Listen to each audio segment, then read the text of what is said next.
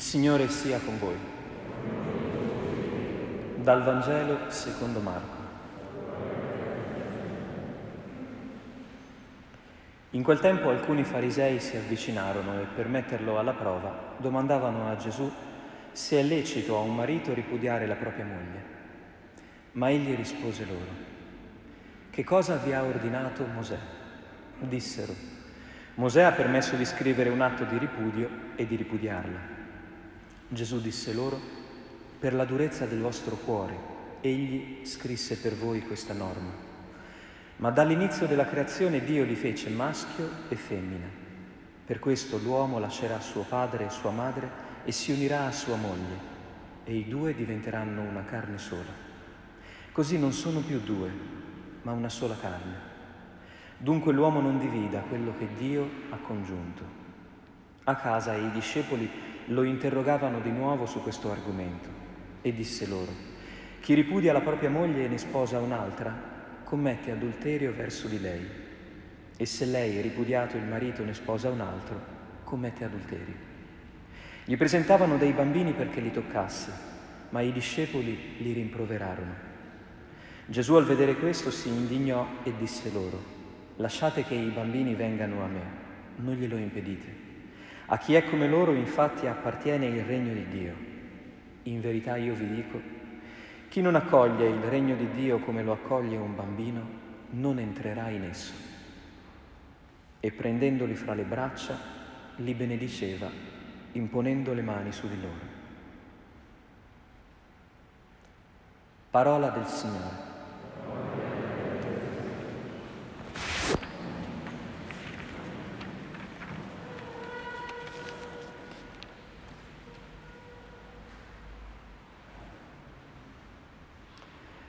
Non è una liturgia facile quella di questa domenica. Oggi mi sono andato a sentire l'Angelus del Papa dicendo vediamo se il Papa mi dà un aiuto e mi sono accorto che il Papa ha commentato solo l'ultima parte del Vangelo, quella dei bambini. Ha omesso tutta la parte prima. Beh, all'Angelus non si può certo dire tutto. Ma perché è difficile questa liturgia? Perché tocca un terreno molto delicato per ciascuno di noi, che è il terreno delle relazioni d'amore, il matrimonio, la fedeltà, la fecondità.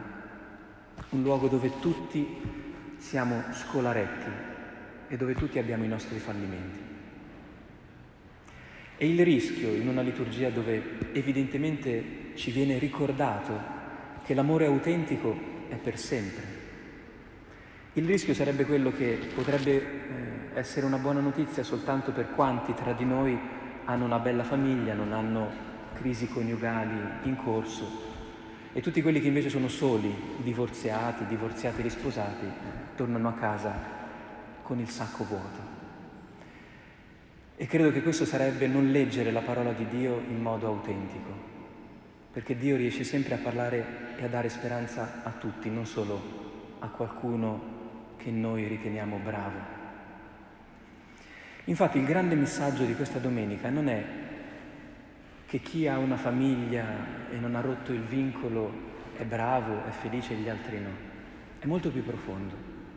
Questa domenica il Signore ci convoca per ricordarci che l'amore, ciò che noi chiamiamo amore, che è la qualità profonda delle nostre relazioni che stabiliamo, sempre può ricominciare da capo. Se noi non rinunciamo a credere che l'amore sia una cosa eterna e se accettiamo soprattutto di ripartire dalla piccolezza, che è quella misura che ci rimane sempre a portata di mano, simboleggiata da questi bambini che Gesù abbraccia alla fine del Vangelo. Proviamo a seguire le scritture e a cogliere questi due registri. Uno, lo vedremo, è di radicalità. Ci viene ricordato che l'amore è come una roccia, stabile, sicura ma è anche simile all'acqua, che riesce a trovare sempre una strada per avanzare. Queste sono le due immagini che dovremmo cercare di mettere insieme. Nella prima lettura abbiamo ascoltato il racconto della creazione, che non dovrebbe mai finire di sorprenderci. Dio crea l'uomo, l'essere umano, e poi lo guarda e si accorge che manca qualcosa non è bene che l'uomo sia solo io devo fargli qualcosa in più. Chissà, forse Dio pensava di poter bastare all'uomo, ma quel giorno si è accorto che non bastava Dio all'uomo. Allora ha detto, vediamo un po', creiamogli una compagnia, forse si sente solo. Deve commuoverci l'immagine di Dio che è proprio il contrario di come noi ci poniamo davanti alle cose che facciamo, che non appena non funzionano ci innervosiamo. Dio invece si chiede continuamente cosa posso fare per rendere migliore la vita di chi mi sta davanti. Questa è la domanda che l'amore non smette di farsi. Cosa posso fare perché l'altro stia un po' meglio? E allora Dio corregge la creazione, fa qualcosa che non aveva fatto inizialmente. Ma ripeto, forse lo fa per questo motivo, Dio pensava che dopo averci creato, noi e Lui fossimo corrispondenti, potessimo entrare in una bella relazione d'amore.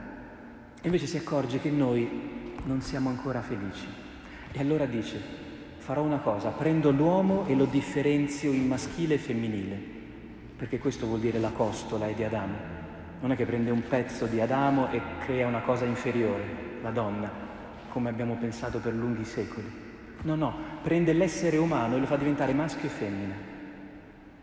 L'uomo di cui si parla all'inizio non è il maschio, è l'essere umano, che a un certo punto diventa essere umano maschile ed essere umano femminile.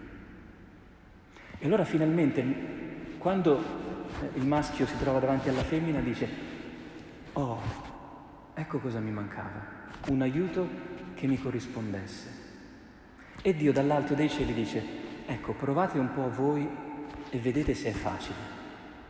Perché io non ci sono riuscito subito a stabilire un amore forte e indissolubile con voi. Provate a giocarci voi all'amore. Così possiamo immaginarci la storia dell'umanità. Noi che abbiamo il tempo, la pazienza di Dio e la libertà di provare a bastarci fra di noi, sapendo in realtà che anche Dio sta giocando a questo gioco con noi. Ci ha creato simili a Lui, eh? corrispondenti a Lui. Per cui ci sono due giochi in corso, quello fra di noi e quello fra l'umanità e Dio. Ora, cosa ci succede a noi mentre tentiamo di portare avanti questa esclamazione, no? che è quello che diciamo quando incontriamo qualcuno che ci piace, ci innamoriamo delle cose, delle persone? Oh, questa volta sono felice, stavolta sì, eh, che è andata bene. Dopo un po' cosa succede?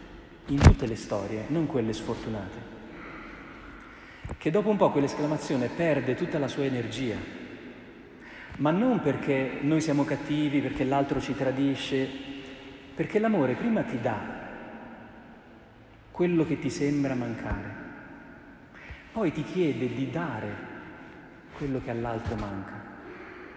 Cioè l'amore è una specie di avventura che dopo un po' funziona al contrario di come è all'inizio.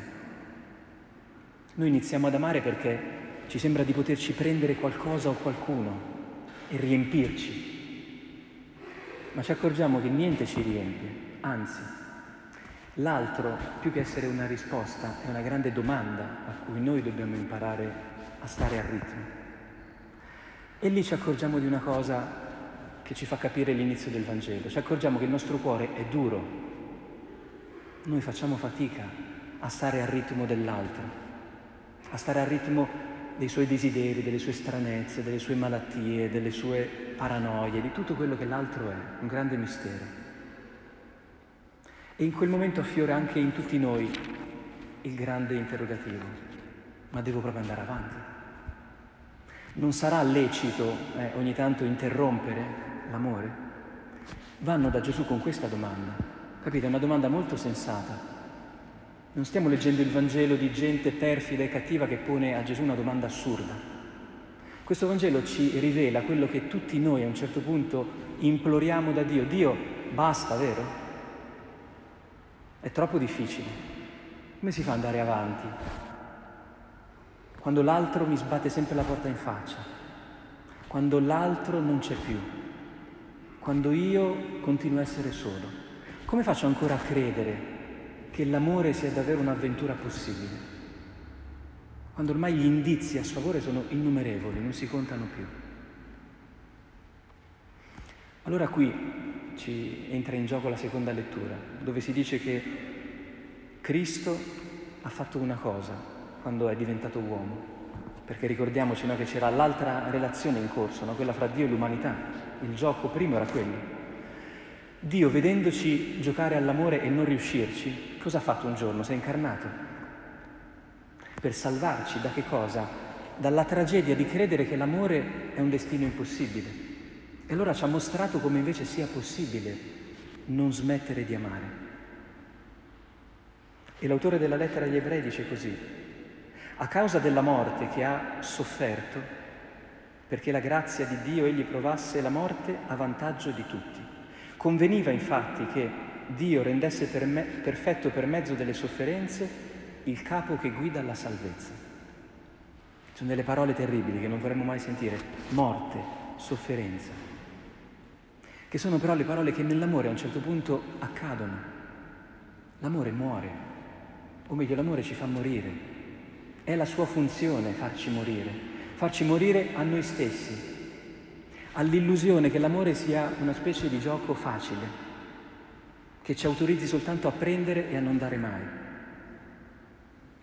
Invece l'amore ci deve far morire e deve farci soffrire perché perché è una grande purificazione che ci deve portare in uno scenario molto più grande. Non deve corrisponderci, capite? Noi tutti, abbiamo tutta questa ferita che, che ci rende un po' tutti infantili, noi non abbiamo voglia di crescere alla maturità dell'amore. Perché l'amore a un certo punto diventa molto impegnativo, significa dare la vita per l'altro. E questo nessuno di noi ha voglia di farlo, perché è molto più bello prendere. È per questo che a noi ci viene sempre in mente dopo che abbiamo sbagliato nell'amore, di ricominciare un'altra volta, di riattaccarci a qualcun altro. Perché per noi il grande problema è non essere soli. Ma se non capiamo come funziona l'amore, noi possiamo anche chiedere a Dio, al Papa, l'autorizzazione al secondo, al terzo matrimonio, al quinto, poi prima o poi bisognerà smettere perché la vita poi è limitata. Ma non è il numero di matrimoni possibili o impossibili che ci salva. Quello che ci salva è comprendere che cos'è l'amore e l'amore, prima di una cosa che dobbiamo prendere o fare, è quello che Dio fa con noi. Sulla croce dove Gesù è morto e ha sofferto, Dio ci ha salvato perché? Perché ci ha ricordato che siamo tutti sposati con Lui.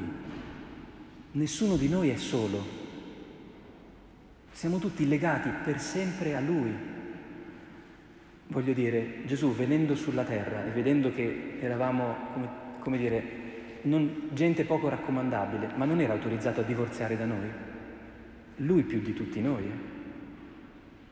Io se fossi stato in Gesù mi sarei fatto un giro sulla terra, sarei tornato su dicendo, Padre, cancelliamo e rifacciamo tutto, che qua, come, come lo salviamo questo mondo?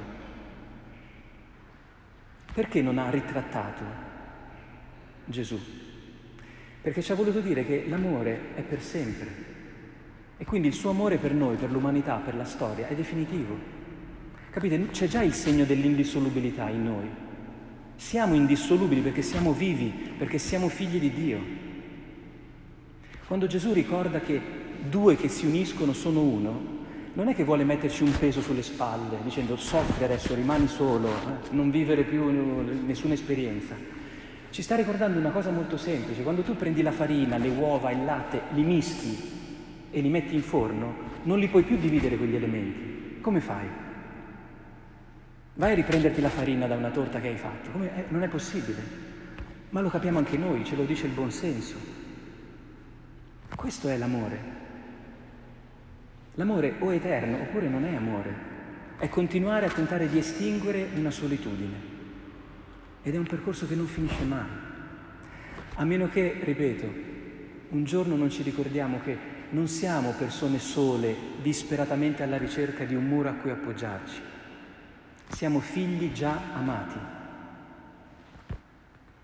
e possiamo ripartire da dove siamo, ciascuno dov'è, chi è sposato, chi è divorziato, chi è solo, imparando a capire quali sono gli ultimi gesti dell'amore che Gesù fa alla fine di questo Vangelo, che prende dei bambini, li abbraccia, li benedice e gli impone le mani. Torniamo a casa questa sera con questi tre verbi perché noi abbiamo sempre l'idea no, che saremo salvi, saremo felici se succederanno tutta una serie di cose. Queste sono le cose che ci possono rendere felici, in qualsiasi latitudine umana ci troviamo. Abbracciare chi ci sta davanti, non sopportare, abbracciare, stringere ciò che ci sta davanti e già non ci sentiamo più soli. Benedire, non parlare sempre male, borbottare, trovare sempre il difetto nell'altro. Dopo aver abbracciato qualcuno, averlo avvicinato, dire il bene che c'è, perché c'è il bene in ciascuno di noi. Per questo Dio è legato a ciascuno di noi per sempre, perché Lui lo vede questo bene. E poi imporre le mani, che è un segno di benedizione, coprire l'altro con la nostra ombra, dire all'altro tranquillo, ci sono anch'io davanti a te. Guardate, concludo con un'immagine che mi viene in mente perché proprio ieri nel giardino, quindi con tutte le norme anti-Covid eh, vigenti, abbiamo potuto fare un piccolo momento di festa con i volontari della nostra mensa dei poveri. No? Sapete che qui c'è una bella mensa con Fra Andrea che ogni giorno accoglie tantissimi poveri che vengono a mangiare da noi. Eravamo noi e questa gente, laici, qualcuno sposato, qualcuno divorziato, qualcuno indiavolato, qualcuno solo. C'era, era un'immagine bellissima di un'umanità molto variegata. E sembravamo tutti felici. La sensazione era che era un gruppo di poveri, di gente normalissima, semplice, sgangherata potremmo dire anche, che però sentendosi amata da Dio e porgendo la mano agli altri, non trova impossibile stare in questa vita con il sorriso e con la speranza. Sembravamo proprio la Chiesa che Dio ha in mente, non una Chiesa dove qualcuno è bravo e qualcuno è cattivo dove qualcuno è fortunato e qualcuno è sfortunato, ma dove tutti possiamo ricominciare a vivere e ad amare lì dove siamo. Perché per abbracciare e per benedire e per tendere la mano verso l'altro non ci vuole il portafoglio pieno di soldi, non ci vuole un curriculum senza fallimenti, basta soltanto la nostra umanità che è abitata da Dio. E facendo queste cose diventiamo felici anche noi e magari anche tante domande e tante obiezioni che nel nostro cuore a volte rimbombano con violenza si spengono nel modo più semplice, scoprendo che in mezzo alla complessità della nostra vita c'è sempre una piccola strada da cui possiamo ripartire noi e da cui l'amore che Dio ci dona può ripartire.